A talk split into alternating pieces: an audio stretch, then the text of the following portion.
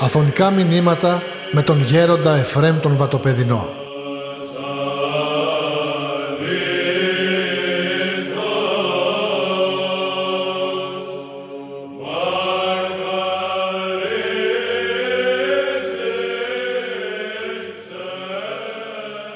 σκέφτηκα να ομιλήσω και να σας πω λίγα λόγια περί της μετανοίας. Και ως γνωστόν, όπως όλοι ξέρουμε, είναι τώρα μια νηστίσιμος περίοδος και οπωσδήποτε γνωρίζει κανείς ότι οι ημέρες νηστείας είναι οι κατεξοχήν ημέρες της μετανοίας και δεν πρέπει να λησμονούμε ότι η μετάνοια είναι η συνεχής πνευματική εργασία που πρέπει να έχει ο χριστιανός. Και πολλές φορές στο Άγιον Όρος όταν έρχονται διάφοροι προσκυνητέ διαφόρων χαρακτήρων μας λένε τι κάνετε στο Άγιον Όρος; Και εμείς απαντούμε με μία λέξη μετανοούμε διότι ο άνθρωπος πρέπει να μετανοεί συνεχώς και δεν είναι τυχαίο νομίζω ότι ο πρόδρομος, ο τίμιος πρόδρομος, ο οποίος ήταν πρόδρομος του Χριστού, η πρώτη λέξη που εξεφώνησε όταν άρχισε το έργο του το οποίο, στο οποίο ήταν εντεταλμένος, ήταν μετανοείται. Ήγηκε και κάνει βασιλεία των ουρανών. Και ακριβώς την ίδια ρίση ακριβώς την επανέλαβε ο Χριστός μας αρχίζοντας επισήμως την παρουσία Του εδώ στον κόσμο γενόμενος εσαρκωμένος Θεός Λόγος, γενόμενος άνθρωπος διημάς τους ανθρώπους και δια την μετέρα σωτηρία. Η μετάνοια είναι γεννήτρια της πραγματικής ταπεινοφροσύνης και μας ενδυναμώνει να καταβάλουμε τον κόπο που απαιτείται για την απόκτηση των αρετών ενώ ταυτόχρονα προκαλεί δάκρυα κατανήξεως που πλένουν την καρδιά και καθαρίζουν την ψυχή για να καταλήξει κανείς από τη βαθιά ταπείνωση στη θεωρία του Θεού. Και πρέπει να σας πω ότι όταν ο μετανόν κλαίει, όταν εκείνος ο οποίος μετανοεί έχει μια θλίψη στην καρδιά του, αυτή η θλίψη που έχει δεν είναι η κατάθλιψης που λένε οι ψυχολόγοι. Πρέπει να διαχωριστεί η σημασία της μετανοίας και η κατάσταση του μετανοούντος. Όπως και ο κόπος που κάνει ένας ο οποίος μετανοεί που άπτεται μιας, ενός τρόπου ασκητικής ζωής. Δεν θεωρείται υπερκόπωσης. Αλλά ο κόπος αυτός είναι η πραγματική φιλοπονία που γίνεται για την αγάπη του Χριστού. Και ακριβώς αυτό το πένθος το οποίο μας παρέδωσαν οι Άγιοι Πατέρες που κατεξοχήν του έχει αυτό το χαροποιόν πένθος όπως το ονόμασαν οι Άγιοι Πατέρες είναι ακριβώς η κατάσταση αυτή που είναι καθαρά πνευματική κατάσταση δεν είναι ψυχολογική κατάσταση και ακριβώς αυτό το πένθος εξυπηρετεί και συμβάλλει στην καθαρότητα της καρδίας. Διότι ακριβώς εκείνος ο οποίος μετανοεί αυτή η ταπείνωση στον οδηγεί στην πίστη της θεωρίας. Και όταν λέμε πίστη της θεωρίας εννοούμε την πίστη της οράσεως. Και όταν λέμε πίστη της οράσεως τι εννοούμε; Ακριβώς η πίστη αυτή που γεννιέται στον άνθρωπο εφόσον έχει μια ανάμεσον και συγκεκριμένη αίσθηση της παρουσίας του Θεού. Και ακριβώς εκείνος ο οποίος αρχίζει με αυτές τις προϋποθέσεις επιτυχάνει την καθαρότητα της καρδίας διότι ακριβώς λαμβάνει πολύ υπόψη του αυτό που είπε ο Κύριος του μακαρισμούς «Μακάρι η καθαρή την καρδία ότι αυτοί τον Θεόν όψονται». Μένει κανείς λοιπόν έκπληκτος από τις τεράστιες διαστάσεις πνευματικής γνώσεως της οποίας γίνεται πρόξενος αυτή, αυτό το αδολέσχημα, αυτή η εντρίφηση στη μετάνοια. Από το Άγιο Βάπτισμα έχει δοθεί μέσα στην καρδιά μας η χάρη του Θεού.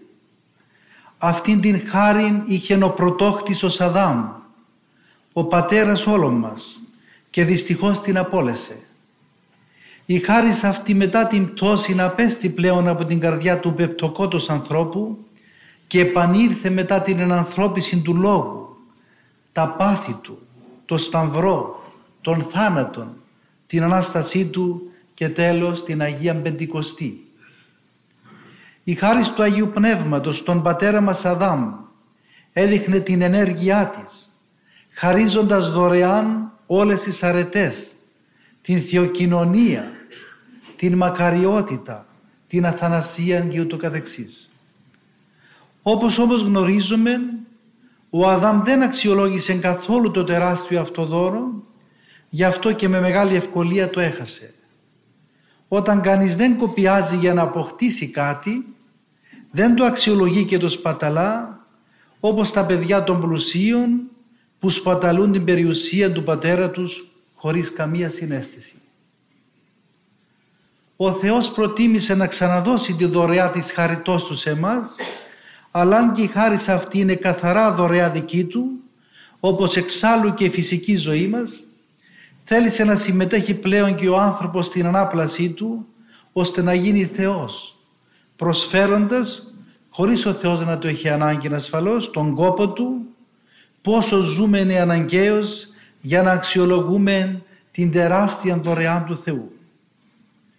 Το ακατανόητο όμως στην υπόθεση είναι ότι ενώ θα μπορούσε να μας διατάξει εντολές που θα έπρεπε να τηρήσουμε εμείς οι πτέοντες προς επιστροφή μας, αυτός από ακατάληπτη αγάπη προτίμησε να καταδικάσει την θεότητά του αιωνίως στην, στην πρόσληψη της ανθρωπίνης φύσεως και να γίνει άνθρωπος.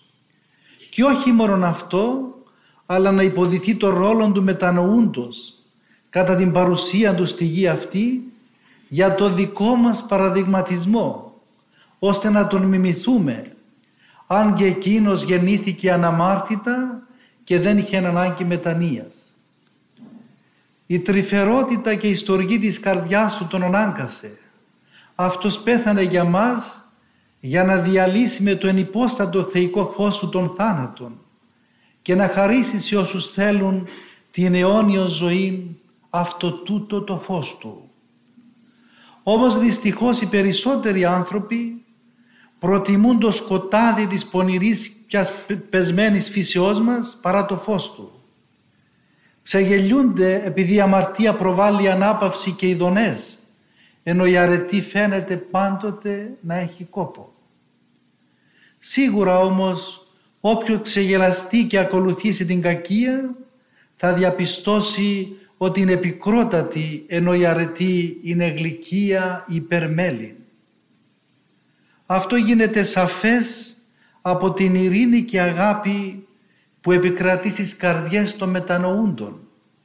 Ενώ αντίθετα η ταραχή και το μίσος συντρίβουν την πεσμένη προσωπικότητα των αμαρτανόντων και αυτό γίνεται με όσο ζούμε ως ενεσόπτρο και ενενίγματι, τα θάνατον όμως οι διαστάσεις που λαμβάνουν είναι υπερφυσικές.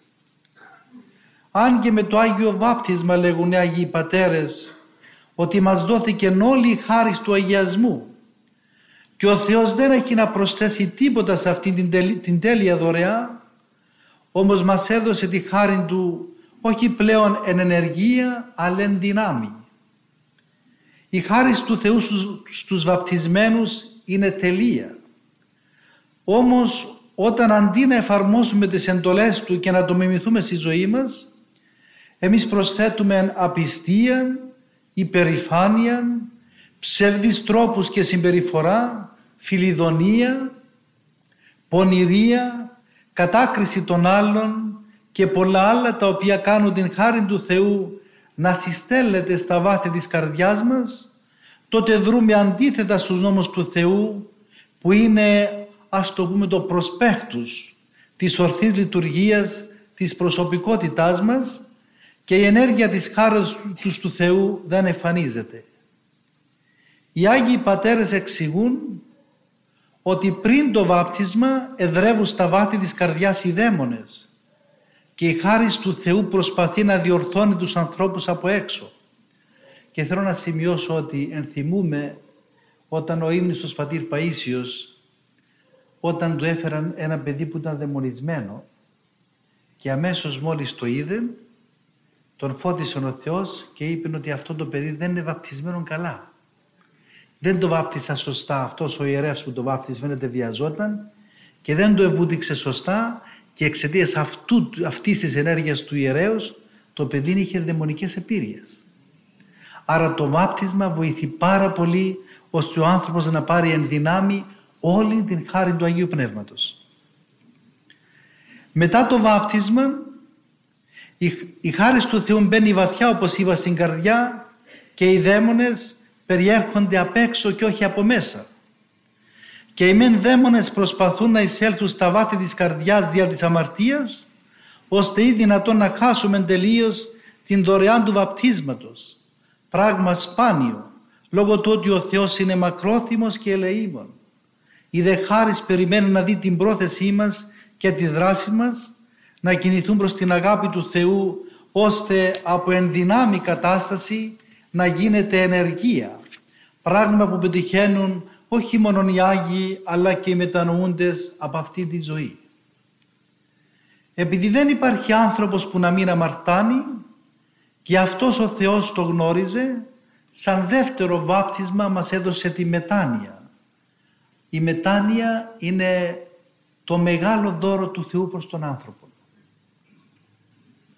Ο άνθρωπος αρχίζει να μετανοεί από τη στιγμή που θα αποδεχθεί κάποια έντονα μηνύματα διαμαρτυρίας από τη συνείδησή του και δεν τα απορρίψει. Αυτά τα μηνύματα δημιουργούνται από την πρόνοια του Θεού μυστηριωδώς, κατά πρόγνωση, μέχρι σε σημείο που πολλάκις ακούει κανείς έντονα την ελεκτική φωνή της ή σε άλλες περιπτώσεις χρησιμοποιεί φρικτές αποκαλυπτικές οπτασίες ή συνήθως επιτρέπει θλίψεις παιδείας. Γι' αυτό λέγεται και το αγιογραφικό και τώρα κατήτησε να είναι και μια λαϊκή παροιμία με αγιογραφική βέβαια βάση «Ον αγαπά Κύριος παιδεύει, μαστιγίδε πάντα ιών παραδέχεται». Οι θλίψεις μας αναγκάζουν να προστρέξουμε σε Αυτόν για να μας δώσει και πάλι την πατρική του στοργή. Και θέλω να πω από τη μικρή μου πείρα ότι τα 90% των χριστιανών είναι σωστοί χριστιανοί μετά από δοκιμασίες, μετά από θλίψεις. Διότι ακριβώς ξέρετε ότι ο άνθρωπος όταν έχει ιδιαίτερα υγεία και χρήματα ο διάβολος του δίνει μια αυταπάτη και αυτή η αυταπάτη νομίζει ότι είναι μια μόνιμος κατάσταση της επιγής αθανασίας και νομίζει ότι δεν θα πεθάνει. Νομίζω ότι θα είναι πάντα υγιής. Και αυτό πολλές φορές έτσι περικεί μας εύχονται διάφορα έτσι με καλή καρδιά βέβαια και λέει υγεία να έχουμε, είναι υγεία, είναι υγεία, το μόνο είναι υγεία. Ναι αλλά αυτό είναι αυταπάτη διότι θα έρθει η ώρα που δεν θα έχουμε υγεία λόγω των χρόνων. Λόγω του χρονικού διαστήματος της ζωής τότε και αυτή η υγεία θα παρέλθει δεν θα έχουμε υγεία. Άρα εκείνος ο οποίος δεν έχει υγεία είναι δυστυχής. Όχι ασφαλώς.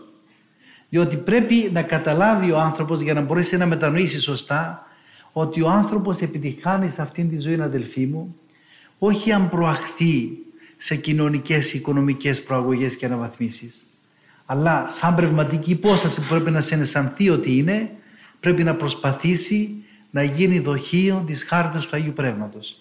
Και ακριβώς η μετάνοια είναι εκείνη η οποία τον βοηθά ώστε να γίνει δοχείον του Αγίου Πνεύματος. Ας θυμηθούμε τον Άσο των Ιών. Αν εκλάβουμε σε επίπεδο ψυχής ότι τρεφόταν με την τροφή των χείρων, θα εννοήσουμε ότι δεν χόρτενε διότι οι ακάθαρτες ειδονές των παθών είναι η τροφή των ζώων που λειτουργούν μόνο σωματικά. Χανόταν από την πείνα διότι η ψυχή του πεινούσε για την πραγματική ευτυχία που βρίσκεται στην θεοκοινωνία και την αγάπη προς τον Πατέρα Του. Βέβαια το μακάριο είναι ότι όποιος κοινωνεί με τον Πατέρα κοινωνεί ταυτόχρονα με κάθε άνθρωπο. Γι' αυτό είναι το χαρακτηριστικό της αγάπης του Θεού. Λέγω ανέφερα τον Άσωτο διότι ξέρετε ότι η παραβολή του Ασώτου είναι νομίζω η ενδεικτικότερα παραβολή της μετανοίας. Και όπως σημειώνει ο Άγιος Γρηγόρος ο Παλαμάς ερμηνεύοντας την παραβολή του Ασώτου που μερικοί λένε ότι αν το Ευαγγέλιο χανόταν και έμενε μόνο αυτή η παραβολή, αυτή δείχνει όλο το βάθος και το πλάτος της επιγής παρουσίας του Χριστού. Και βλέπετε ότι η μνήμη του θανάτου έφερε τη μνήμη του Θεού. Και αμέσως μόλις ο Άσωτος είπε πώς οι μισθοί του πατρός μου τρώνε και εγώ είμαι λοιμού απόλυμε, αναστάς πορεύσουμε προς τον πατέρα μου. Άρα η μνήμη του θανάτου οδηγεί στη μνήμη του Θεού. Και ξέρετε ότι ο κόσμος σήμερα δεν μπορεί να αντέξει αυτά που, λένε, που λέγει η Ορθοδοξία. Επειδή δεν ζει σωστά. Νομίζουν ότι, οι μερικοί νομίζουν ότι αυτά τα οποία προσφέρει η Ορθοδοξία νομίζουν ότι είναι κάτι παροχημένα, είναι κάτι τα οποία δεν μπορούν να σερβιρίσουν σήμερα στον άνθρωπο. Γι' αυτό μου έκανε εντύπωση όταν ήρθε κάποιος στο μοναστήρι μας και ο οποίος ήταν από την Αμερική και στην πολιτεία τους υπήρχε ένα κημητήριο όπως το λέμε εμείς οι Ορθόδοξοι, το λένε αυτή είναι κροταφείο βέβαια, το οποίο τώρα δεν είναι σε χρήση και ο δήμαρχος της πόλεως αυτής το μετέβαλε σε έναν πάρκο. Και δηλαδή έβαλε πρασινάδες όπως μου είπες στα διάφορα αυτά να μην φέρονται οι τάφοι των κήτων και κειμένων και έκανε διάφορα πράγματα που έγινε πάρκο. Και όταν μπήκαν οι δημοσιογράφοι και του είπα γιατί μετέβαλες το, το κημητήριο σε πάρκο, απαντά ο Αμερικανός δήμαρχος για να μην το βλέπουν οι άνθρωποι και τους πιάνει η κατάθλιψη. Βλέπετε ότι οι άνθρωποι σήμερα έχουν παρεξηγήσει τον θάνατο. Γι' αυτό και κάποτε που μιλούσα εκεί στο μοναστήρι μας σε μια σύναξη προσκυνητών περί μνήμης θανάτου, κάποιος ήταν και κάποιος ψυχολόγος εκεί. Και ξέρετε ότι οι ψυχομερικοί ψυχολόγοι αρκετοί δεν πιστεύω στην ύπαρξη ψυχής. Και λέγονται ψυχολόγοι. Και μου λέει, Πάτερ, λέει, μιλάτε περί, ψυχο, ε, περί μνήμης του θανάτου και οδηγείτε τον κόσμο σε κατάθλιψη. Και εγώ του απάντησα και του είπα ότι η εχριστό μνήμη του θανάτου δεν οδηγεί στην κατάθλιψη, αλλά στην χαρά, διότι ακριβώς ο χριστιανός μνημονεύοντας τον θάνατον αμέσως αισθάνεται και βιώνει ότι ο Χριστός θανάτου θάνατον πατήσας. Και ακριβώς ότι η μνήμη του θανάτου είναι μία στάσης νίκης κατά του θανάτου. Διότι ακριβώς ο Χριστός ενίκησε τον θάνατον και μας έδωσε εμάς την εξουσία να είμαι τα παιδιά του, έδωσε αυτής την εξουσία δέκνα Θεού γενέστε και ακριβώς ο άνθρωπος ξεπερνά το θάνατο. Γι' αυτό πολύ λυπούμε όταν βλέπω έτσι μερικά γεροντάκια που είναι στον θάνατο, που είναι στον κόσμο και πολλές φορές μου συγκρίνουν τα γεροντάκια που έχουμε στο μοναστήρι, στο Αγιορόρος γενικά, που βλέπεις ότι διεργάζονται την πνευματική ζωή, είναι τόσο ειρηνικά, δεν έχουν ιδιοτροπίες, είναι τόσο έτσι χαρούμενα που προσδοκούν αυτήν την λύτρωση, όχι από την κακή έννοια, αλλά από την αγαθή έννοια ότι θα πάνε στον Χριστό. Διότι ακριβώς ο άνθρωπος που μετανοεί και ο μοναχός είναι ο κατεξογήν άνθρωπος της μετανία, είναι εκείνος ο οποίος αισθάνεται μέσα του την παρουσία του Θεού. Και ακριβώς αισθανόμενος την παρουσία του Θεού, αισθάνεται την πατρική πρόνοια του Θεού. Γι' αυτό ξέρετε, ο Άγιος Σημερώνας Θεολόγος λέει κάτι που ίσως σας φανεί παράξενο. Λέει το εξής χαρακτηριστικό. Εάν ο άνθρωπος λέει δεν αισθανθεί από εδώ την παρουσία του Χριστού και δεν βίωσε τον Χριστό από αυτήν τη ζωή δεν μπορεί να το δει στην άλλη ζωή. Διότι όπως λέει και ένας καθηγητής ο πατήρ Ιωάννης Ρωμανίδης λέγει ότι η ορθοδοξία, η ορθόδοξη ζωή δεν είναι όπως πας σε ένα γιατρό και σου λέει πάρε αυτά τα φάρμακα και στην άλλη ζωή θα γίνεις καλά. Δηλαδή όπως μερικοί ε, να εκτελήσεις εντολές για να σωθείς. Δεν μας αρκεί αυτό το πράγμα να εκτελούμε τις εντολές για να σωθούμε. Ο χριστιανός εκτελεί τις εντολές του Χριστού και παίρνει τη χάρη του Χριστού η οποία χάρη είναι συγκεκριμένη κατάσταση που τη βιώνει μέσα του. Και ακριβώς ο άνθρωπος ο αγωνιζόμενος βιώνει τη χάρη του Αγίου Πνεύματος και αισθάνεται όπως η έγκυος γυναίκα όταν έχει το έμβριο μέσα της και χοροπηδά στην κοιλιά της. Εάν της πεις εσύ μήπως δεν είσαι έγκυος και είναι η ιδέα σου θα σου πει είσαι παλαβός. Εγώ αισθάνομαι αυτό το, το, το, που χοροπηδά μέσα στην κοιλιά μου. Έτσι ακριβώς οι Άγιοι Πατέρες είπαν και για τον άνθρωπο ο οποίος αισθάνεται τη χάρη του Αγίου Πνεύματος. Γι' αυτόν ακριβώς η χάρη του Θεού είναι κάτι το συγκεκριμένο το οποίο το αισθάνεται ο κάθε άνθρωπος ο οποίος ζει μέσα στην Εκκλησία, ζει τη ζωή της μετανία και ακριβώς αυτή η ζωή της μετανία είναι μια αδιάλειπτος και συνεχής κατάσταση που δεν έχει ούτε απόγνωση ούτε απαγοήτευση. Πολλές φορές ξέρετε ότι οι άνθρωποι πάνε να μετανοήσουν και αντί να μετανοούν οδηγούνται στην απόγνωση και στην απαγοήτευση. Δεν είναι αυτή η κατάσταση της μετανοίας. Και δεν την δέχεται ο Θεός αυτή την κατάσταση. Διότι ακριβώς ο άνθρωπος που μετανοεί αισθάνεται και, την, και το έλεος του Θεού, αισθάνεται την εσπλαχνία του Θεού, αισθάνεται την αγάπη του Θεού που είναι πέλαγος αγάπης ο Θεός και ακριβώς θα αμνηστεύει εύκολα ο Χριστός διότι όπως λέγει στις ευχές της συγχωρητικής ευχής ο Χριστός είναι ο, ο τέλειος αμνηστήκακος δεσπότης. Πολλές φορές μου λένε μερικοί, μα ξέρεις, έκανα την τάδε αμαρτία και ντρέπομαι να προσευχηθώ. Έκανα την τάδε αμαρτία και ντρέπομαι να πάω στην εκκλησία. Αυτές είναι αρρωστημένες καταστάσεις. Δεν γίνεται έτσι.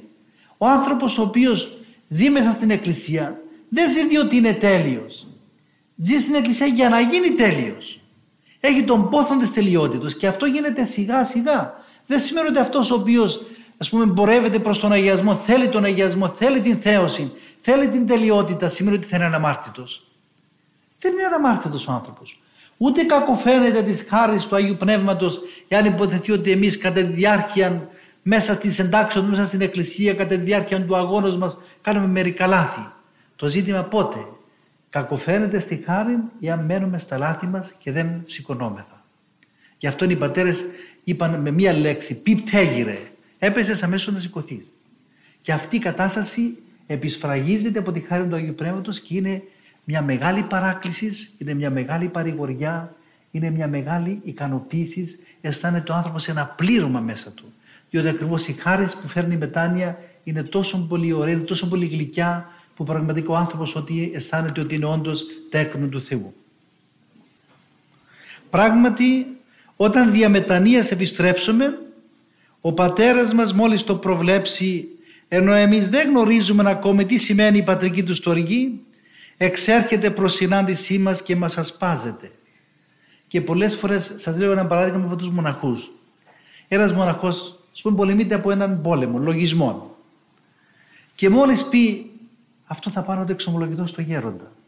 Αμέσως καταπάβει ο πόλεμος. Αμέσως αισθάνεται ανακούφιση. Γιατί; Διότι η απόφαση της εξαγορεύσεως είναι μια συγκεκριμένη στάση μετανοίας. Και μόλις ο άνθρωπος αποφασίσει χωρίς, πριν ακόμα να εφαρμόσει αυτό που αποφάσισε, αμέσως έρχεται η χάρη και τον πληροφορεί ότι αναπαύεται. Να εννοήσουμε ότι ο ασπασμός αυτός είναι η αίσθηση της αγάπης του που δίνεται σε κάθε μετανοούντα μόλις επιστρέψει ενώ ο Μόσχος ο σιτευτός είναι ο Υιός του Θεού που για μας φαγιάστηκε στον τίμιο σταυρό του και αναστήθηκε για να μας δίδει τη σάρκα του και το αίμα του για να το τρώμε και να το πίνουμε. Διότι δεν υπάρχει μεγαλύτερη απόδειξη της αγάπης του προς εμάς από το να θέλει να ενωθεί μαζί μας εσωτερικά και να γίνουμε ένα μαζί του με αυτήν την υγιασμένη βρώση και την υγιασμένη πόση. Αυτό το πράγμα βέβαια εύχομαι ο Θεός να ανοίξει το νου μας να καταλάβουμε τι σημαίνει σώμα και αίμα Χριστού να καταλάβουμε τι μεγάλη τιμή δέχεται εκείνος ο οποίος είναι έτοιμος για μία θεία κοινωνία. Και λυπούμε πολλές φορές, διότι καμιά φορά μου λένε εκεί, πούμε, δεν ξέρω στον κόσμο αν, γίνεται και εδώ, γίνεται η θεία κοινωνία. Μα το σπουδαιότερο σημείο της θεία λειτουργίας είναι η θεία κοινωνία. Και γίνεται ας πούμε, βιαστικά πολλές φορές, γίνεται απρόσεκτα, γίνεται επιπόλαια, γίνεται, ας πούμε, δεν γίνεται σωστά στην ώρα της. Διότι ακριβώς η μεγαλύτερη στιγμή της Θείας Λειτουργίας είναι η Θεία Κοινωνία. Και ακριβώς εκείνη τη στιγμή λαμβάνει κανείς το βραβείο της Άνω Κλήσεως. Του ότι έρχεται και γίνεται, γίνεται σύσσωμος και σύνημος με τον Χριστό. Αυτό είναι μεγάλο πράγμα. Επειδή ακριβώς το κεφάλαιο περί μετανοίας είναι πολύ μεγάλο, θέλω να τονίσω για να μην σας απασχολώ και πολύ ε, το εξής ουσιαστικό. Αυτό που λέμε προπατορικό αμάρτημα στην ουσία του είναι η αλαζονική διάθεση υπεροχής προς τους άλλους ανθρώπους. Προς τους αθέους εκδηλώνεται με απιστία και αθεία. Που στους αθέους εκδηλώνεται με απιστία και αθεία. Διανοητική αντικατάσταση δηλαδή του Θεού σε υπαρξιακό επίπεδο με τη δική μας μηδαμινή ύπαρξη που όμως λόγω κληρονομικής διαστροφής εγκυμένης διάνοιας επί τα πονηρά αποκτά ισχύ δευτέρας φύσεως. Η διάθεση αυτή όταν δεν χτυπηθεί από τα παιδικά ακόμη χρόνια, από την παιδεία που παίρνουν από τους γονείς και τους δασκάλους, με την ταπείνωση και τη θυσιαστική προς τους άλλους διάθεση, παίρνει και επίχτητα ακόμη δικαιώματα και ο άνθρωπος επαναλαμβάνει κάθε στιγμή την ίδια πτώση του πατέρα μας Αδάμ απορρίπτοντας την ύπαρξη και δύναμη του Θεού και βάζοντας στη θέση του Θεού την νοησιαρχία, την ίηση, την υπερηφάνεια. Και βλέπω τώρα ιδιαίτερα στη σύγχρονη περίοδο που ζούμε οι άνθρωποι συνεχώς ο καθένας έχει και μία φιλοσοφία. Ο καθένας έχει και μία θεωρία με αυτά που διαβάζει, με αυτά που ακούει. Και σύμφωνα με την δική του νοοτροπία αρχίζει και λέει «Εμένα η θέση μου είναι αυτή». Ο άλλος λέει «Η θέση μου είναι αυτή». Γιατί η Εκκλησία να κάνει έτσι, γιατί οι ιερείς να κάνουν αυτό, γιατί οι δεσποτάδες να κάνουν το άλλο; Και συνεχώς δυστυχώς οι άνθρωποι σήμερα είναι κριτές των πάντων εκτός από τον εαυτό μας. και αυτό είναι, είναι πάρα πολύ έτσι ανεσχετικό διότι οι άνθρωποι σήμερα βλέπετε λόγω της υπερηφανίας φταίνε όλοι. Λέει ένας με αυτός με τάραξε, αυτός με θύμωσε. Λάθος, δεν σε θύμωσε. Απλώς επίεσε λίγο το κουμπί και άναψε το φως του πάθους του δικού σου. Γιατί βλέπετε ότι οι άνθρωποι σήμερα όπως, είναι όπως τον Αδάμ ο οποίος αμάρτησε. Πήγαινε ο Θεός του λέει η Εύα που με πειράσει που εσύ μου την έδωκες. Βλέπετε ότι γι' αυτόν οι Άγιοι Πατέρες έλεγαν ότι ρίξε το πτέσμα επάνω σου και δέχου πειρασμόν έως εσχάτης αναπνοής. Πρέπει ο άνθρωπος να ρίξει πάντα το πτέσμα επάνω του. Λέει ο Αβάς Μάρκος ένα πολύ φοβερό. Λέει ότι βρίσκεις κάποιον στον δρόμο ο οποίος σου κατακρίνει κάποιον άλλον άνθρωπο. Γιατί να τον βρεις και να τον ανταμώσεις τώρα, ενώ μπορούσες να περάσεις πριν πέντε λεπτά και να μην το συναντήσεις. Επειδή ακριβώς είχες πονηρή διάθεση να ακοεί, επέτρεψε ο Θεός σύμφωνα με τον πνευματικό νόμο και βρίσκει κάποιον και το συνάντησες μπροστά σου, ο οποίος έχει διάθεση κατηγορίας και συκοφαντία, και άρχισε να σου κατηγορεί και να σου γίνει το δηλητηριό του σε σένα, και ότι είσαι δεχτικός αυτής της καταστάσεως. Είναι μερικά πράγματα που δεν ξέρω αν τα καταλαβαίνετε, αλλά πολλές φορές ο πνευματικό νόμο ενεργεί και σύμφωνα με τις διαθέσεις μας συναντούμε και διάφορες ανάλογες καταστάσεις. Πάσο υψών εαυτόν ταπεινωθήσετε και πάσο ταπεινών εαυτόν υψωθήσετε. Στην υπερήφανη αυτή κατάστασή μας, όταν ο Θεός προγνωρίζει ότι θα μετανοήσουμε, αντί να προκόβουμε, πέφτουμε από τη μία αμαρτία στην άλλη και ταυτόχρονα μας ζώνουν θλίψεις. Πολλές φορές όμως το να πέσει κανείς, το να πάθει μια κάφανο όπως τη λέμε στη λαϊκή γλώσσα, αυτή η κατάσταση παραχωρείται από τον Θεό διότι έτσι εγκολπωνόμεθα και εγκοβωνόμεθα την ταπείνωση. Γι' αυτό στον προφήτη Εσαΐαν υπάρχει μια ρίση που είναι πολύ σημαντική και λέγει «Ού και στην κακία είναι και πίσω ο Κύριος». Και ακριβώς λέει, εννοεί και το ερμηνεύουν οι Άγιοι Πατέρες ότι δεν υπάρχει δοκιμασία, δεν υπάρχει πτώση στον άνθρωπο που δεν την παραχωρεί ο Θεός. Άρα και αυτή η πτώση του ανθρώπου είναι ένα μυστήριο το οποίο πάντοτε αποσκοπεί στη μετάνοια. Ο βασικός τρόπος επιστροφής είναι η ταπείνωση όπως είπαμε και αυτή θα αποκτηθεί μόνο δια της συνεχούς μετανοίας. Μόλις αντιληφθούμε την άσχημη εσωτερική μας κατάσταση αρχίζουμε πρακτικά με κόπο την επιστροφή σε δύο τομείς. Ο πρώτος τομέας της επιστροφής μας είναι η προσευχή. Η προσευχή μπορεί να γίνεται απλά. Υπάρχει όμως μια πιο επίπονη προσευχή η οποία δίνει χτυπήματα στο αλαζονικό φρόνημά μας που ενώ δεν το θέλουμε πια δυστυχώς όμως το έχουμε έστω και να εννοήσουμε ότι είναι ολέθριο και για την προσωπικότητά μας και για την ύπαρξή μας σε επίπεδο ιονιότητος και στην καθημερινότητα της επικοινωνίας μας. Άρα λοιπόν πρέπει να υπάρχει μια συστηματική προσευχή και βλέπετε ότι πολλές φορές προσευχόμεθα. Έχουμε διάθεση σήμερα προσευχόμεθα. Αύριο επειδή βιαζόμαστε βάζουμε ένα σταυρό και αυτόν όχι και καλά και φεύγουμε. Βλέπετε ότι πρέπει να προσευχόμεθα ουσιαστικά, συστηματικά και κανονικά. Ο Άγιος Χρυσόστομος λέει το εξής. Όταν πεινάσει το σώμα και τροφή να απαιτεί, ενθυμήθητε ότι και η ψυχή την ίδια χρειάζεται. Άρα λοιπόν έρχεται ένας ας πούμε, ήρθε ένας στο μοναστήρι μας και μιλούσαμε και λέει εγώ δεν έχω χρόνο να προσεύχομαι. Του λέω πόσες φορές τρώεις την ημέρα; Και μου λέει μπορεί να τρώω και 15 φορές. Δηλαδή τώρα τρώω μια σοκολάτα μου λέει, τώρα τρώω ανοίγω το ψυγείο, πίνω ένα χυμό, τώρα πίνω κοκακόλα κλπ. Ε, Ακριβώς τρώμε για το σώμα. Η τροφή της ψυχής είναι η προσευχή. Γι' αυτό χρειάζεται μια συστηματική προσευχή. Γι' αυτό βλέπετε ότι η ορθόδοξη ζωή μας είναι κατ' ουσίαν ασκητική ζωή.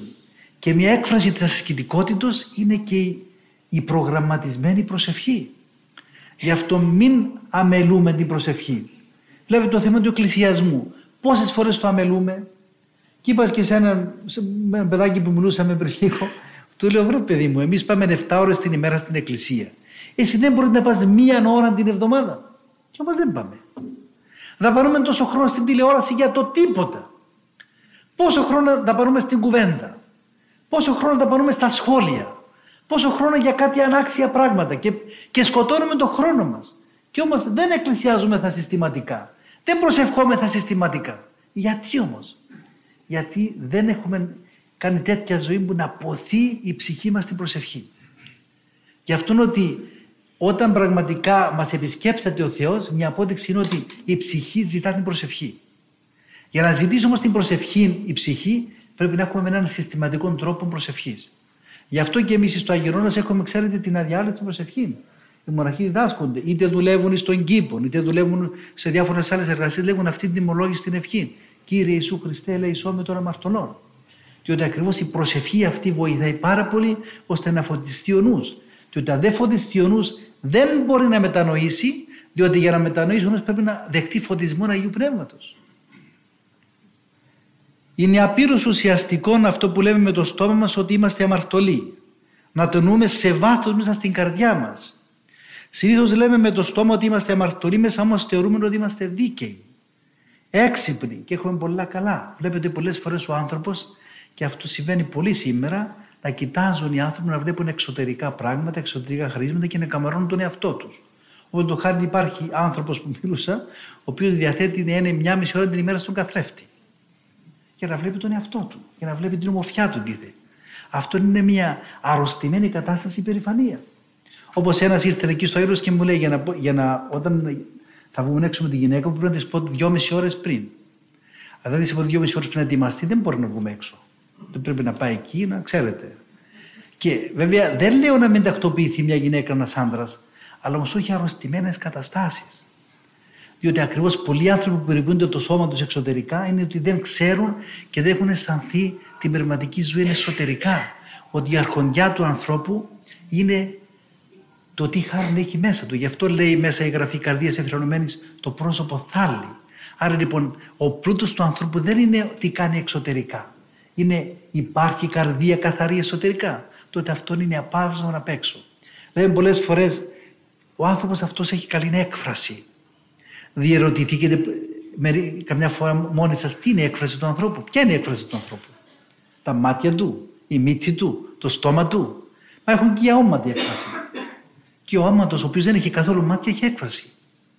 Ακριβώς η έκφραση του ανθρώπου είναι η εξωτερική κατάσταση Της εσωτερικής του πνευματική καταστάσεως θετικής ή αρνητικής. Άρα λοιπόν ο άνθρωπος εκφράζεται εάν όντως έχει χάρη Θεού μέσα του. Αν δεν έχει χάρη Θεού, ο άνθρωπος είναι σκοτεινός. Γι' αυτό βλέπω πολλές φορές, ας πούμε, έτσι από τη μικρή μου πείρα σας λέω, έρχονται μερικέ που να γίνουν μοναχοί στο Αγίον Όρος και έρχονται και ενώ στην αρχή έχουν ένα πρόσωπο όχι τόσο φωτεινό. Και βλέπω πολλές φορές επειδή εσείς στην υπαγωγή και στη μετάνοια πόσο σιγά σιγά φωτίσει το πρόσωπό τους και αποκτούν αγγελικό πρόσωπο. Και ενώ ένα μοναχό μπορεί να είναι 80 χρονών, 70 χρονών, 60 χρονών, υπάρχει πρόσωπο αγγελικό όπως του βρέφους. Υπάρχουν καθαροί οφθαλμοί. Και η καθαρή οφθαλμή είναι η έκφραση της καθαρότητας εσωτερικής. Ναι, αλλά δεν υπάρχει καλοειδική πνευματικότητα και κοσμική πνευματικότητα. Η πνευματικότητα είναι η ίδια. Άρα λοιπόν ο άνθρωπος όταν ζει μέσα στην εκκλησία, τότε οπωσδήποτε αυτά όλα τα πράγματα τα απολαμβάνει. Και ο Μέγας Βασίλειος, άμα διαβάσετε τα έργα του, θα δείτε ότι δεν διαχωρίζει μοναχική ζωή και κοσμική ζωή. Λέει το πνεύμα είναι το ίδιο. Το μόνο που διαφέρει ο μοναχός από τον κοσμικό είναι ότι ο κοσμικός παντρεύεται. Άρα λοιπόν ο ασκητικός τρόπος της ζωής του χριστιανού είναι ενδεδειγμένος για όλους τους ανθρώπους με όποιον τρόπο και να ζουν μέσα στον κόσμο. Γι' αυτό είναι ένας ένας λόγος που σήμερα δεν αισθάνονται οι άνθρωποι την πνευματική ζωή, δεν αισθάνονται τη χάρη του Αγίου Πνεύματος, είναι ότι δεν αγωνίζονται σωστά να αισθανθούν τη χάρη του Αγίου Πνεύματος. Και πολλές φορές βλέπετε το εξής, ότι ο άνθρωπος ο οποίος αγωνίζεται, μόλις κάνει κάτι μέσα του, αρχίζει και τον ελέγχει χάρη του Αγίου Πνεύματος. Βλέπετε η αμαρτία. Η αμαρτία είναι εκείνο το οποίο πραγματικά στοιχίζει στον πνευματικό άνθρωπο. Γι' αυτόν αγωνίζεται. Βλέπετε στις ακολουθίες λέμε καταξίωσον κύριε αναμαρτήτως φυλαχθήνε ημάς. Γιατί το λέμε αυτό το πράγμα; Διότι ναι με δεν είμαι αναμάρτητοι αλλά πορευόμεθα στην αναμαρτησία. Διότι πρέπει να γίνουμε κατά χάριν θεοί, κατά χάριν αναμάρτητοι. Γι' αυτό και πραγματικά ο άνθρωπος είναι ευαίσθητος, όχι ψυχολογικά. Η ψυχολογική ευαισθησία είναι ασθένεια. Ο άνθρωπος είναι ευαίσθητος πνευματικά και πραγματικά λυπείται πολύ όταν αμαρτάνει. Γι' αυτό προσπαθεί ο άνθρωπος σιγά σιγά να φύγει από τις αμαρτίες και όταν πορεύεται τον δρόμο της τελειότητος η αμαρτία μένει στο πλαίσιο των λογισμών που σιγά σιγά και αυτόν το ξεπερνάει ο άνθρωπος. Άρα λοιπόν χρειάζεται η κανονική μετάνοια, η σωστή μετάνοια. Δεν πρέπει ποτέ να ξεθαρεύει κανείς τον εαυτό του. Ο Άγιος Ιωάννης στην κλίμακα λέει το εξής. «Και αν πάσαν την κλίμακα των αρετών αναβέβηκας, υπεραφέσεως αμαρτιών προσεύχου». Δηλαδή αν ανέβηκες σε όλη την κλίμακα των αρετών και έφτασες στην τελειότητα, η προσευχή σου πρέπει να είναι προσευχή υπεραφέσεως των αμαρτιών σου και ότι πάντοτε ο άνθρωπος εφόσον μένει σε αυτή την εσαρκή ζωή πάντοτε είναι ευόλιστος και πάντοτε είναι επιρρεπής στο μαρτάνι. Η νηστεία βοηθάει πάρα πολύ στην προσευχή και στην ταπείνωση του νόος. Γι' αυτό όσο μπορείτε νηστεύσετε, να νηστεύσετε, όσο μπορείτε να εξομολογήσετε, όσο μπορείτε να εκκλησιάζεστε. Τώρα είναι και τα ευλογημένα σαρανταλίτουργα που δεν ξέρω αν γίνονται στην Καβάλα, πιστεύω να γίνονται, που όποιος έχει χρόνο ας πηγαίνει και ας κοπιάζει λίγο. Ας έχουμε αυτήν τη φιλοπονία αυτών των Άγιων Κόπων για την αγάπη του Χριστού. Και τότε θα δείτε ότι θα αισθανθείτε τη γλυκύτητα της χάρης του Θεού. Ιδιαίτερα την Κυριακή, τι να σας πω, εάν ένας χριστιανός δεν πηγαίνει την Κυριακή εκκλησία, γι' αυτόν είναι μαύρη μέρα. Τότε τι διαφέρει η Κυριακή από το Σάββατο ή από την Παρασκευή, το ότι δεν δουλεύουμε και κοιμούμεθα μέχρι, μέχρι δηλαδή μετά το μεσημέρι; Τι βγαίνει, η μισή ζωή του ανθρώπου είναι ύπνος.